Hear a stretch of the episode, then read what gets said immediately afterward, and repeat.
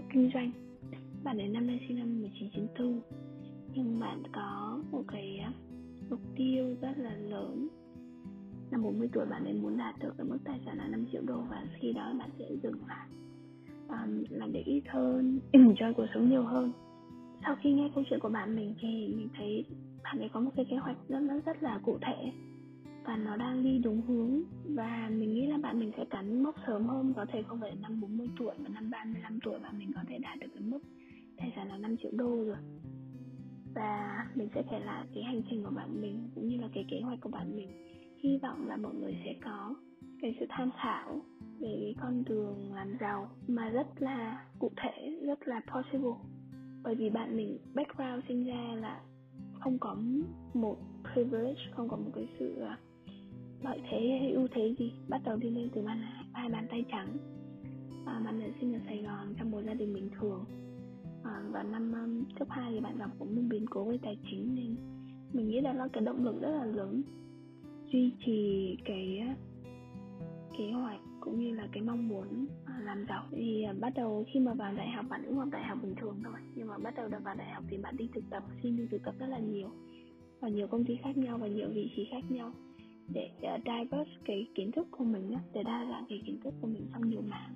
Năm ba thực tập thì bạn có uh, xin vào thực tập trong một công ty ở Việt Nam và bạn làm một cái vị trí uh, personal assistant cho bác uh, tổng giám đốc của bên đó. Cũng một phần là may mắn và một phần là do tính cách của bạn mình rất là cầu thị. Không ngại là việc gì và rất là cầu tiến. Nên um, được bác ấy hướng dẫn rất là nhiều. Sau khi một bạn được bác ấy viết ra một kế hoạch rằng nếu một bà con muốn đạt được 5 triệu đô vào năm 40 tuổi, thì cái con đường mà đi làm công ngân lương đi làm thuê nó sẽ không bao giờ giúp con được đạt được cái cái mong muốn đó. Và cái con đường tốt nhất là con đi làm thuê một thời gian. Và sau khi con tích lũy được đủ kiến thức, đủ kinh nghiệm thì bắt đầu mở ra kinh doanh. Và bạn mình đã đi theo cái lời khuyên của bác ấy từ từ năm ba đại học sau khi ra trường và bắt đầu năm tư, bạn ấy cũng đã đi làm cho một công ty là Uber.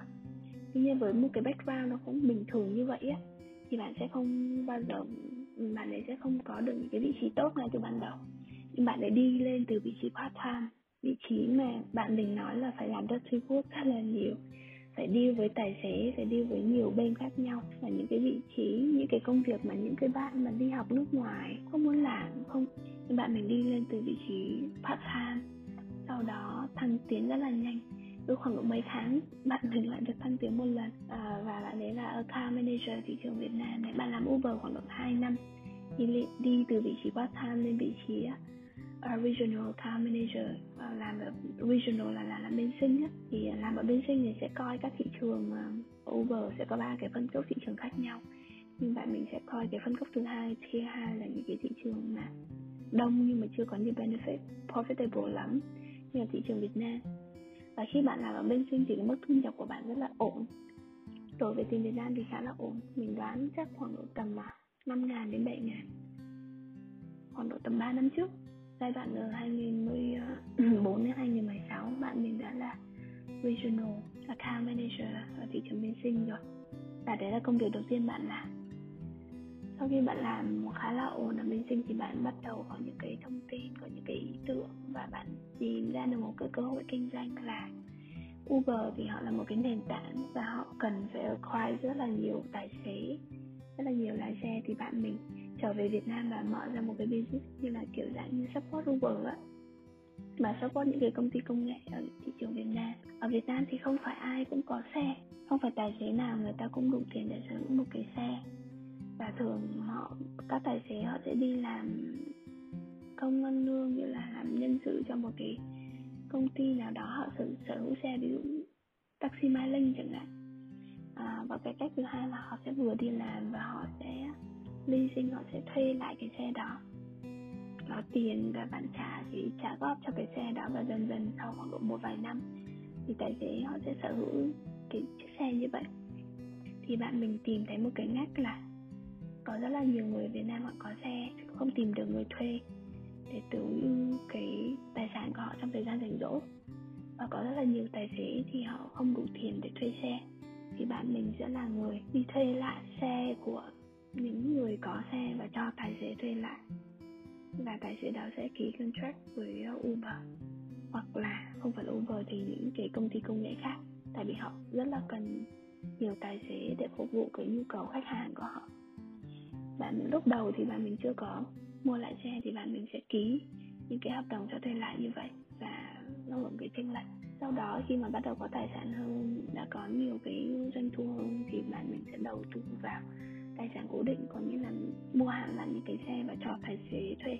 Thì lúc đó cái margin nó sẽ cao hơn. Thì thời điểm hiện tại thì à, tại bạn mình sở hữu khoảng độ tầm là mình là 30 hay 70 nhỉ? 70 cái xe là sở hữu của công ty còn lại là những cái hợp đồng thuê lại. Thì tổng cộng là sẽ có khoảng 4 400 cái contract 400 một cái xe. Uhm, và đó mình thấy là một cái business nữa. Mình chưa từng nghĩ đến cái cái ý tưởng kinh doanh như vậy. Nhưng bởi vì bạn mình làm ở Uber và mình nghĩ ra có một cái phân khúc thị trường để có thị trường đang có nhu cầu. Và bạn mình cung cấp cái nhu cầu đó thôi. Thì công ty hiện tại đang hoạt động khá là ổn và bạn ý quản lý setup những cái ờ, quy trình trong công ty ra bài bản tất cả mỗi vị trí đều có những cái KPI uh, ờ, nhất định quản lý nhân viên theo total reward để mọi thứ nó có thể vận hành trơn tru và không cần cái sự hiện diện của bạn mình quá nhiều. Và sau khi công ty đang đang hoạt động khá là ổn thì bạn mình có nhiều thời gian hơn để đi học những cái kiến thức mới những cái thường là mình sẽ tham gia những cái khóa học quản trị. À, hoặc là những cái khóa học mà để ví dụ về nhân sự này về tài chính marketing về sale này để bổ sung kiến thức cho mình và tìm kiếm những cái cơ hội kinh doanh mới. Cái cách mà bạn mình tìm kiếm một cơ hội kinh doanh mình thấy nó khá là logical mà mình muốn share với mọi người. Bạn mình sẽ review có một danh sách tất cả những cái ngành nghề ở Việt Nam. Um, hiện tại và sẽ review một lượt sẽ chọn ra những cái ngành nghề nào một là nó có cái sự tăng trưởng trên 50% cái tốc độ tăng trưởng trên 50% là tốc độ tăng trưởng à, tốt. Và mình bạn mình sẽ hướng đến những cái ngành như vậy. À, hoặc là nếu họ không có tốc độ tăng trưởng tốt họ có tốc độ tăng trưởng ổn định khoảng độ 20 đến 30 phần trăm. Nhưng cái margin trên thị trường cao có như cả tỷ suất sinh lời ở trên thị trường hiện tại đang ổn thì bạn mình cũng sẽ cân nhắc những cái ngành như vậy để à, tham gia phát triển kinh doanh và thứ hai là trong những cái ngành ở thị trường Việt Nam rất, có rất là nhiều ngành rất là nhiều lĩnh vực.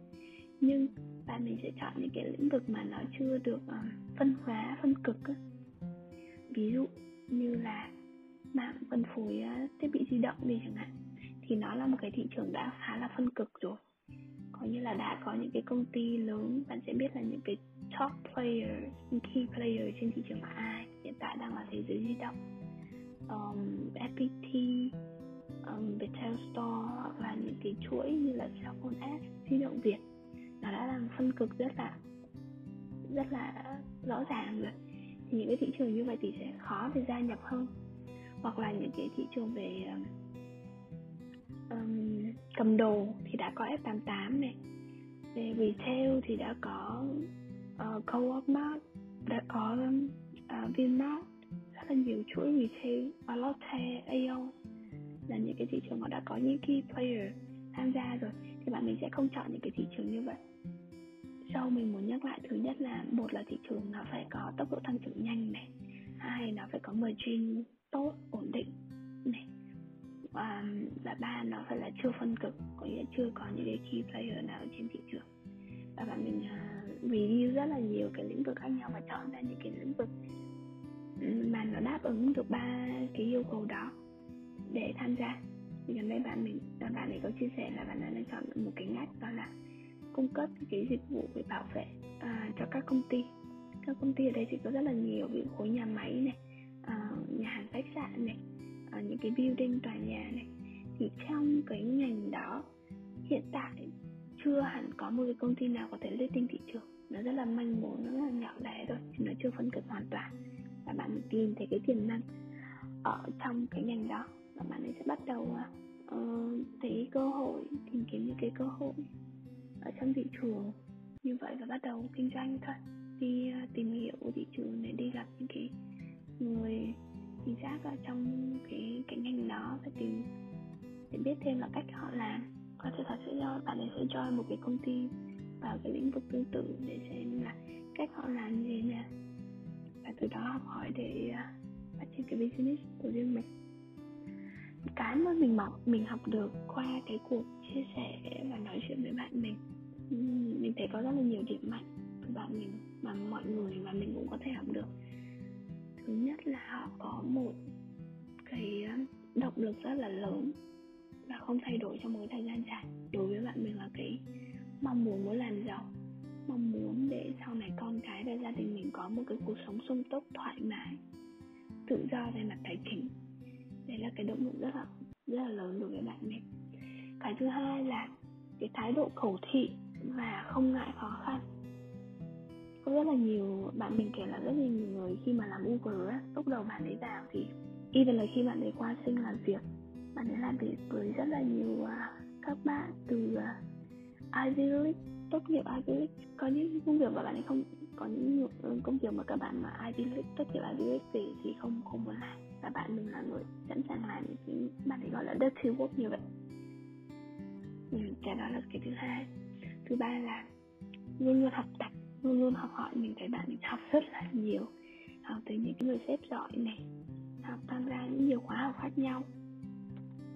Có thời gian là bạn ấy đi học cuối tuần là bạn ấy đi học. Hai bốn sáu tham gia một khóa học nào đó học với bạn ấy không bao giờ là thừa. Đặc biệt là khi bạn có nhiều tiền thì bạn sẽ có nhiều cơ hội học hơn học rất là đa dạng ngành nghề không chỉ về tài chính nhân sự kinh doanh và học từ youtube học từ coursera edX trong lúc mình đi với bạn thì mình thấy bạn vẫn đang à, channel ở trên youtube học về tài chính học về à, chứng khoán. Uh, và bạn cũng show cho mình một số những khóa học mà bạn ấy học gần đây ở trên coursera. Luôn luôn học hỏi. Đấy là cái keyword luôn luôn học hỏi luôn luôn bổ sung những cái kiến thức mới. Kiến thức thì không bao giờ là đủ.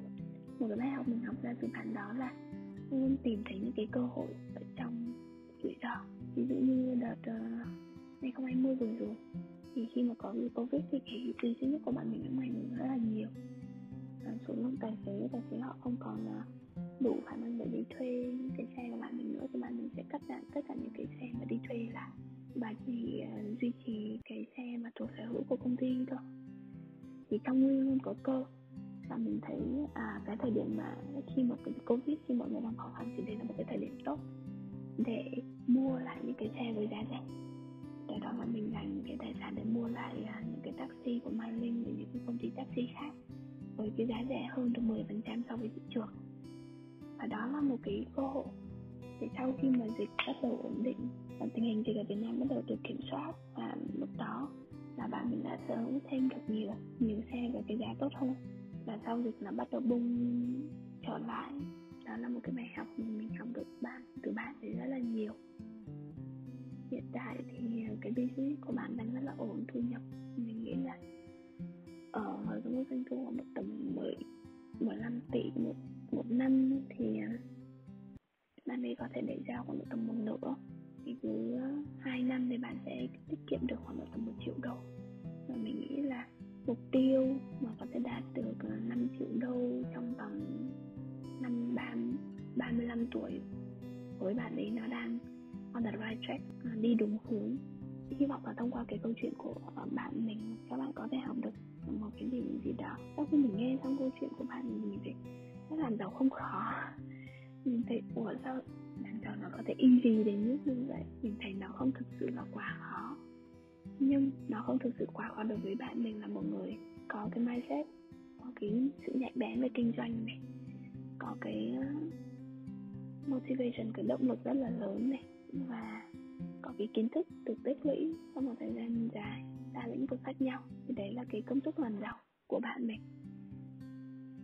mong là mọi người ờ, chúng ta có thể học được một bài học gì đó từ qua câu chuyện của bạn mình mình sẽ biết gặp nhiều hơn hơn và gặp chúng ta sẽ có những cái nhiều bài học hơn từ những cái người thú vị, những cái người giỏi giang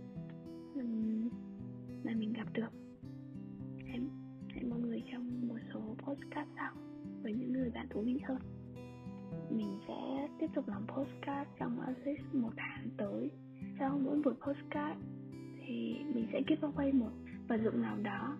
Hôm nay giveaway cho cái postcard thứ postcard đầu tiên của năm mới là một chiếc um, tai nghe bluetooth.